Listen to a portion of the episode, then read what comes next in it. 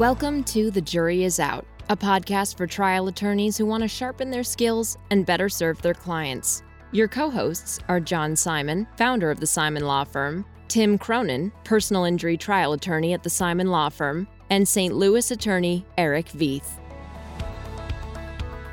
Welcome to another episode of The Jury Is Out. I'm Eric Veith. I'm John Simon. We're back with Brad Winters. Welcome back. Good to be back. Thanks for having me. Brad, one of the things that I have trouble with, with mediation, is the timing. And by that, I mean, I don't know what my success rate is at mediation. It's probably not that good. But when I'm asked to mediate a case three months in or four months in, it almost never settles. Mm. Am I missing something? Am I? Yes, you are, yeah, John. I am? No. Tell me how I can settle it, you know, three months after I file it versus, I mean, I go and the, the offers, it's almost like a light bulb goes off with the folks on the other side of the table when we're a week before trial versus you don't have a trial setting or you're eight months out. Yeah.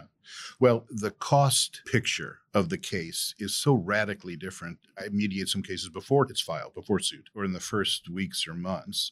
The cost, just out-of-pocket cost, comparing that to the courthouse steps, can be hundreds of thousands of dollars different on both sides. So parties could spend two hundred thousand dollars on experts and deposition uh, transcripts and everything. You could be four, five hundred thousand dollars delta swing in just out-of-pocket. And that's an arrow in the mediator's quiver.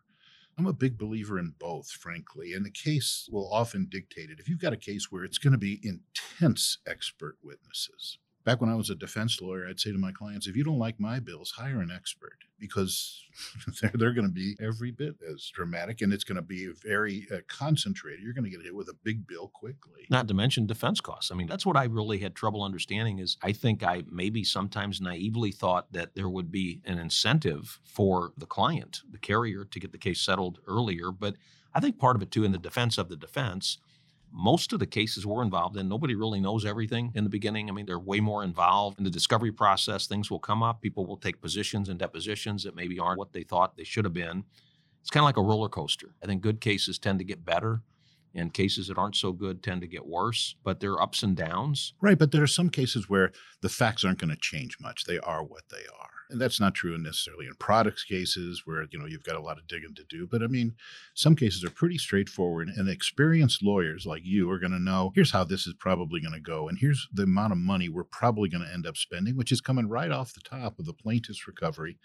And you can make at least an informed decision. And sometimes that first mediation in a big enough case is valuable because you'll obviously learn some things about the case, but it'll inform you and make you better at the second time, which is a higher possibility of success. Because I see this a lot. The second mediations, people come and they say, this time we're not going to fail.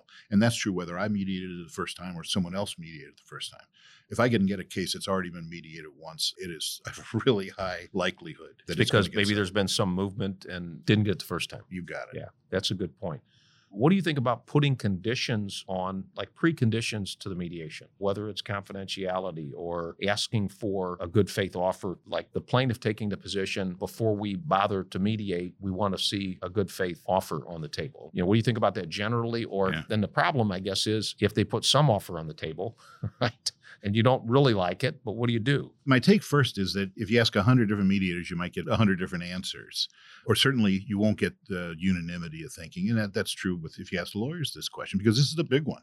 My view is I want as little done before I get my hands on the case as possible. If you've got money, hold on to it. Let me do my thing. Let me get my hands on the parties. Let me get my legs underneath me. Let me take the measure of the plaintiffs. Let me get a sense of everybody's enthusiasm for the case. And I say all the time, if you're paying attention as a mediator and you're asking the right questions and you're really observant, the parties will tell you their number. They may not know they told you, but they'll tell you. Give me a chance to do that. Mm-hmm. As I approach starting the mediation and I find out, you know, where were you on offers? Where were you on demands? I want as clear a palette as I can get. No offer, no demand is my favorite starting point because nobody has any preconceived notions. Nobody has any sense. And the less talk in preparation between lawyer and plaintiff client there is about where we're going to end up, the better I like it, the better I do. It's funny. I don't pick a number. You know, there are too many things that can change. I mean, the bottom line is you don't know what twelve people are going to be sitting in the jury box. And I have a sort of a comfort zone. I know what I would turn down very comfortably, and I know what I would take or recommend very comfortably. And usually there's a big range in the middle, but there are too many unknowns. One of the things that I did for years and years, and I'm convinced it was absolutely not productive and the wrong thing to do. We used to prepare these presentations at the beginning of the mediation. I mean, I did that for years. I mean, fifteen, twenty years, and it would be the most hard-hitting points. And then the other side's all pissed off, and then they say something, and my client's ready to reach over the table. And I'll just tell you one example, and I won't tell you who the lawyers were, but both of you probably know the lawyers. It was a very, very sad case, and it was a construction case, and this guy was a young man with two daughters and a wife, and he was killed. And I represented the family of the man who was killed, and we had two defense attorneys on the other side of this case with completely different personalities, and one of them went first, and that lawyer did like a fantastic job moving this case towards settlement, and I hated it. I wanted my client to be a little bit more dig their heels in. And he basically came and said, we're good for it. This was terrible. This never should have happened. We want to make it good. What it was doing, it was having the effect of getting my client in the mood to try to get the case resolved, okay? And then the other lawyer came out and went on the attack, you know, and started talking about comparative fault. And at that time, the deceased parents were also parties to the case. And this young man's father had to be physically prevented from reaching over the table and like wringing that lawyer's neck, you know, because of what was said. But again, that was a pre-meeting where we're talking about the facts of the case and all this. So the poor mediator in that case, it took him like three hours to just calm everybody down before we could even start talking about it. It made the environment very hostile. What is your thought about that? And is it ever productive to do some kind of evidentiary presentation pre-mediation or at the mediation? Well, I'm a vendor, and I'll do it any way parties want, but I strongly encourage no opening statements. And I think the reason there's been this evolution is that mediation is a skill and a science. It's really advanced. And when we started, it was a bunch of lawyers or judges who said, okay, come on over and I'll see what I can do. Yeah, what's your case about? What do yeah, you say yeah. about that? Yeah, what yeah. do you think? Or there was no pre-mediation materials or pre-mediation calls like we do now. And as the mediator, I need to know what the case is about. Why don't you both tell me? When I was still in practice, if a mediator wanted opening statements, I was skeptical. It's like he or she wasn't going to read my stuff. My view is if there's a message to be delivered, I not only want to decide how it's delivered, much more importantly, I want to decide when. You're paying me for a service, let me provide it. The beginning of the day is almost never the best time to deliver the message that the lawyer wants to deliver in opening statement because you set the tone. And you said it a minute ago, the mediator spent some time getting the train back on the tracks. It can take time. I've had parties, not their lawyers, parties insist on doing opening statements. And it was horrifying. I had to keep a straight face, and it was long, and it was painful and unconducive to the day's enterprise. So does that ever happen? I mean, almost all of the mediations that you see, is there no like presentation in the beginning? Very infrequently. If somebody wants to do it, I would never say no. But I would always warn the other side and say, look, you know, you don't have to do one, and I'm going to give you an out in front of everybody. I'm going to say, after this opening statement ends, you know, you're free to say something or just uh, thank them and move on in good faith, and here we go. But there are some cases where the plaintiff's lawyer will say to me, my client needs to have an opening statement. They need a day in court or as close as they're going to come to it. They need to see that somebody is telling these defendants that you've hurt my client and she resents what you did and she wants you to know what you did and she wants you to know how you have affected their life. And if a lawyer who knows their client tells me that that'll be helpful to the process, then kind of obviously everybody wants to tell their story and want to be listened to. I don't know that it needs to be in the group setting with the other side in the case, but maybe it does in some cases. The personality of the mediator can make or break a mediation. My question for you is, to what extent you see your role as a mediator being akin to a counselor, almost a therapist? It's a great question. There's always emotion, and sometimes in unexpected places. You know, an insurance coverage case, sometimes you get people who are crying and laughing. I got to stay out of the emotional mosh pit, and I really try to diffuse it to the best of my ability. But the strategy that I use to avoiding that is this, that I make it very clear from the very beginning, and I encourage lawyers when you're preparing your clients for mediation to do this. But I make it very clear. In fact, I tell parties, my goal today is not to settle this case. And people's jaws drop, and what are we paying you for? I said, look, settlement will happen if I reach my goal. Here's my goal. I want to get for the plaintiff the defendant's best proposal, and I want to get for the defendant the plaintiff's best proposal. If those proposals touch or overlap, we're settled. If not, you can bridge the gap if you want to. And it seems like a small thing, but I go back to it periodically during the deposition, especially with the plaintiff's room, and say, I wasn't kidding.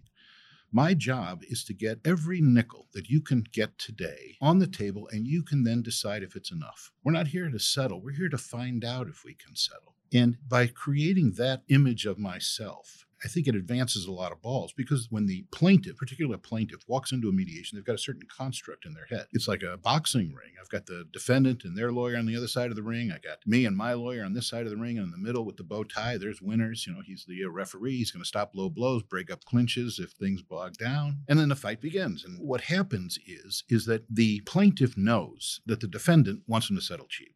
The defendant thinks that I'm pushing them to settle cheap. And then if their lawyer starts saying, let's go down, let's go down, suddenly it's like, wait a minute, I'm alone here. Even my own lawyer wants me to settle cheap.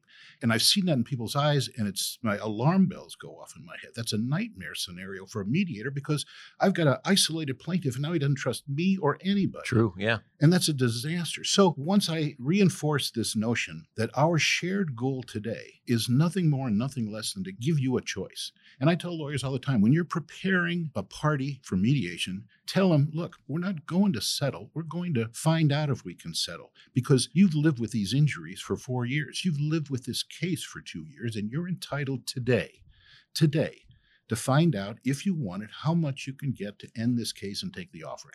And the mediator is going to help us achieve that goal. And now we're all working together. And you can say, there'll be times where I'm going to say, let's lower our demand, but it's all towards this shared goal that the mediator and I are going to have for you to get you that decision point. It's a subtle sort of tonal change, but changing my goal as a mediator and announcing it is the one thing I've done that I've changed from when I first started. You know, it took me one hundred mediations not to get good, but to realize I wasn't good enough. I mean, I was getting cases settled, but not all of them and not enough of them. And I was having awkward moments, and there were things that I knew could have gone smoother and better. And I always thought that, you know, I was a blunt instrument. You know, I pushed the plaintiff towards the defendant, then I pushed the defendant towards the plaintiff, and sooner or later gravity takes over and they'll pull each other towards each other. And then somebody will say, well, we really going to leave for just X dollars, and it's settled. And that works, but it doesn't work often enough and well enough and smoothly enough. And it risks harming the lawyer-plaintiff relationship. relationship. Yeah, absolutely. I agree with you. Because I've seen it so many times. The look in these plaintiffs' eyes when their champion, their knight in shining armor, is listening to me give them tough love about statute of limitations offenses and comparative fault and everything yeah, else. Yeah, that's never been productive, in my view, when the mediator is in our room pointing out things that, well, this and it's like it's too much of a salesman kind of thing. You're one hundred percent right, except that's why opening statements don't work, because who the message comes from is as important as the message. Yeah. So sometimes I'll say, there's a lot of enthusiasm in the other room for this argument. And I do say this. I said, look, I live here in the Eastern District and I have a law degree. I could be a judge or a juror, so I'm going to tell you the way it hits me. The first question that came to my mind when I finished these materials was this. And I'm telling you that because if we don't settle, you at least get some judge or jury research out of this, because I have the qualifications to be both. I couch it that way because you're one hundred percent right. If I come off as a salesman, I'm not pushing settlement and I'm not pushing parties. All I'm doing is working towards this data point. I want to reach the point where I can say to the plaintiff, we're done here. That's the best deal you can get. Now, it is up to you. I've done my job. Your lawyer's helped me. He's done a great job. She's done a great job. We have worked together and I think made some smart moves today, even though I think you were concerned, Miss Plaintiff, that a couple of the moves were too big. They were the right move at the right time. And here we are. This is your off-ramp. And if you want to take it, great. And if not, that I understand too. But I've done my job. You mentioned something. I think it's really important that you practiced here. You understand the judges, you understand the jurisdictions. And I run into it a lot with cases where I'm out state or something, and I'm in front of somebody that the defense usually end up picking somebody who's familiar with that jurisdiction. And it's two things going on. I might not have tried a case in that jurisdiction, but the flip side of that is we get good results in cases, even in bad jurisdictions. I mean, we do a pretty good job on cases, and we've done that. I mean, we've had record verdicts in outstate jurisdictions. You know, a lot of times when I'm in that situation, I might be in front of a mediator who has never seen a seven-figure case. I mean, ever. And I'm convinced our case is worth a hell of a lot more than what they would ever think it is. I was, and I won't mention names, I was in front of a judge in a medical malpractice case, was a retired judge that probably had never seen a plaintiff's verdict. and I, and I had no case. Okay. My thought on that is smart lawyers settle good cases. And I get that too, where I'll ask for a demand in a certain jurisdiction. And they'll say, show us a verdict and show us. And I said, show me a case that was tried with these facts, right? That's what I want to know. And tell me who the lawyers were. They can't. I have trouble with that. Is that justified, or am I being too hard on mediator selection? I want somebody who's not afraid of a big number. And part of it is because if they don't pay the number, it's not going to get settled anyway. So you can voir dire the mediator. Huh? Well, I don't know. And, and maybe I am, but I need to learn something about the jurisdiction, obviously. I'm in a situation where the mediator knows more about the jurisdiction than me, but I'm concerned that it's not all the jurisdiction. It's the case. It's the attorney handling the case. It's who's on the other side of the case. Is that being too like egotistical or oh, too harsh? God, no.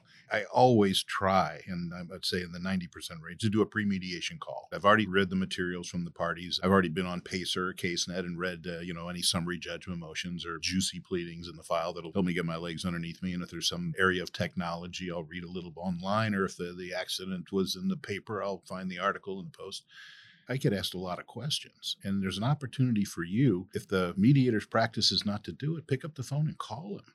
You can have the wrong mediator for your case. Absolutely.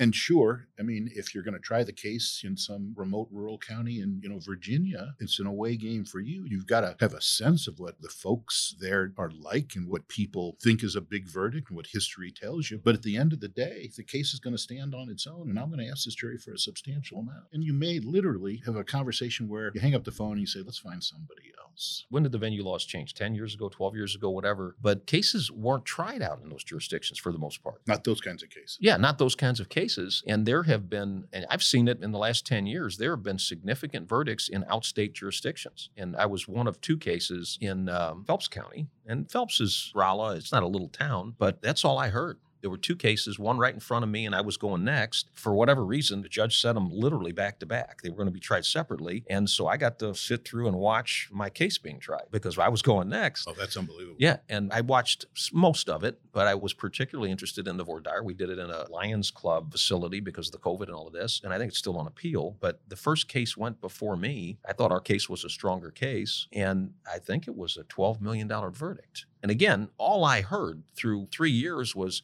never been a verdict of more than, you know, five hundred thousand and five hundred thousand, this kind of stuff.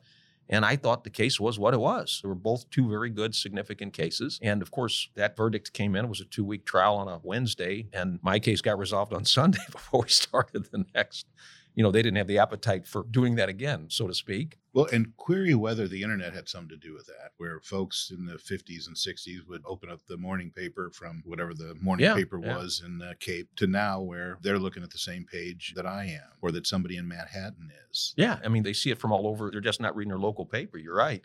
Most of the cases we try, they are good cases. They are significant injuries, good clients. I'm told repeatedly that our expectations are too high because of the venue. And I just, I'm still not believing that. I think a good case is a good case. It's who your client is and what the facts of the case are. Well, and now based on experience, you're not going to be bullied into believing, you know, the conventional yeah, that wisdom. That, right. yeah. As you know, that won't happen. It's not so much being bullied into doing something, but being convinced of something that isn't the case just because yeah. you're not from there. Yeah. So, Brad, let me ask you this. Let me put you on the spot. So yeah, can you tell us one or two things that you think are most helpful for a party going into mediation? And then same thing, one or two things that are not so helpful, like the worst things that you could think of going into a mediation?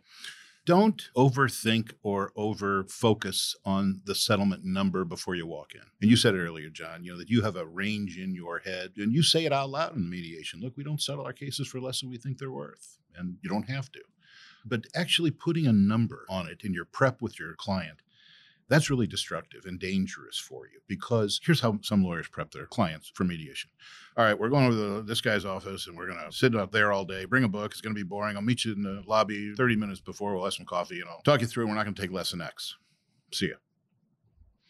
Once you say that, then, I mean, there may be a number close to X that might make sense. And people do learn things in mediation. I have it happen all the time. A defense may not have been pled properly, and you're going to trial next week, or this was missed, or that was missed. And minds change, and people's perspective changes. And if the mediator is, you know, carrying messages effectively back and forth, and you don't want to find yourself in a position, this is just devastating, where you're advocating for a settlement or feel you have to advocate for a settlement that's less than you told your client before you went in you were ever going to take. I never do that. I never pick a number.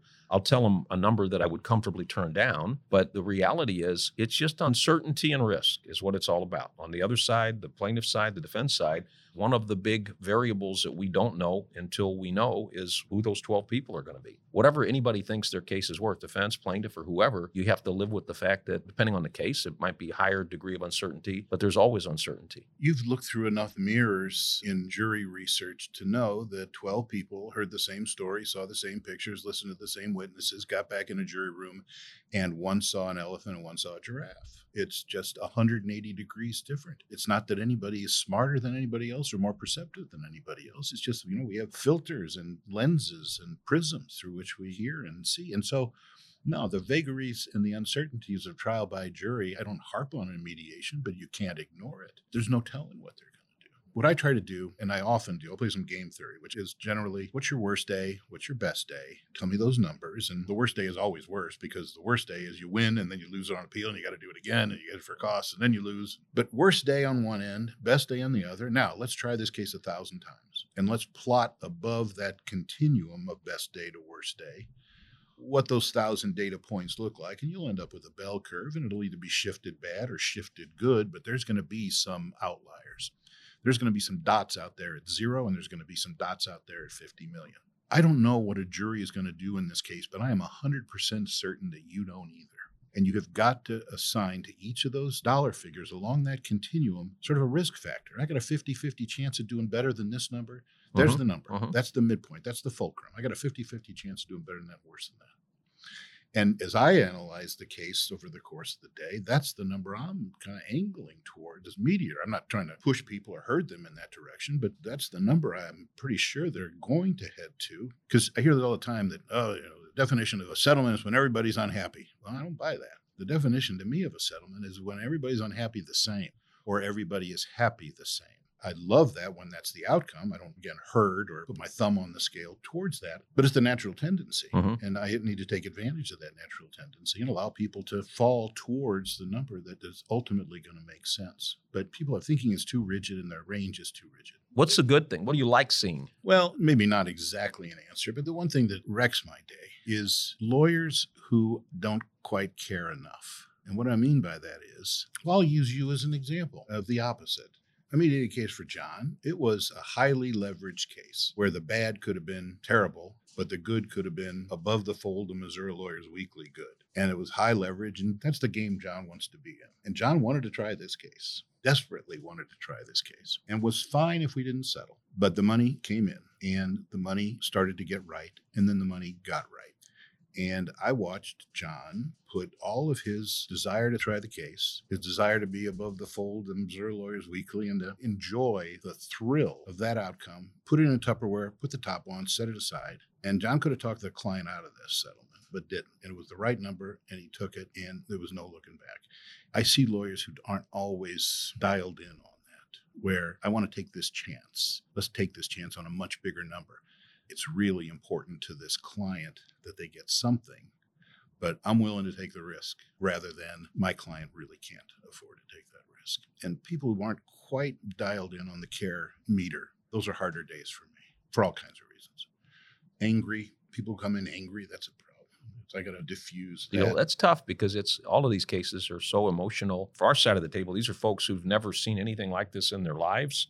The other side of the table, on the defense side, the lawyers have been through hundreds of mediations, and the client has been through mediations. I think that's the one thing is the biggest issue about emotion and objectivity is who I represent. Not only have they never been through it before, they didn't ask to be through it. They didn't want to be through it. They'd rather not have any of this be going on. And I think that's, like you were talking about before, about trust and having somebody listen to them and be on their side. I think if you do it right and you treat your client the way they need to be treated and put their interest first, I've never had a client who strongly disagreed Agreed with my recommendation about anything because they trust me. And I think at the end of the day, at the end of the case, if you don't have that trust, you didn't represent them the right way, and things are going to get tougher for you as you go forward. If a lawyer has made a mistake in a case, and I, the other room says they don't know this, or you can tell them if you want, but they didn't do this, or the lawyer didn't do it, I have to be very careful for a number of reasons. But if the plaintiff as an individual loses confidence in their lawyer, my day's over. I've seen it with the mediator, too. I mean, they have to trust the mediator. And in the traditional construct where it's, you know, boxing, where I'm the referee, it's, you know, you got to trust me to be objective and fair. Mm-hmm. But that's why I kind of modulated a little bit in terms of the tone of my mediations, is that I'm on your team.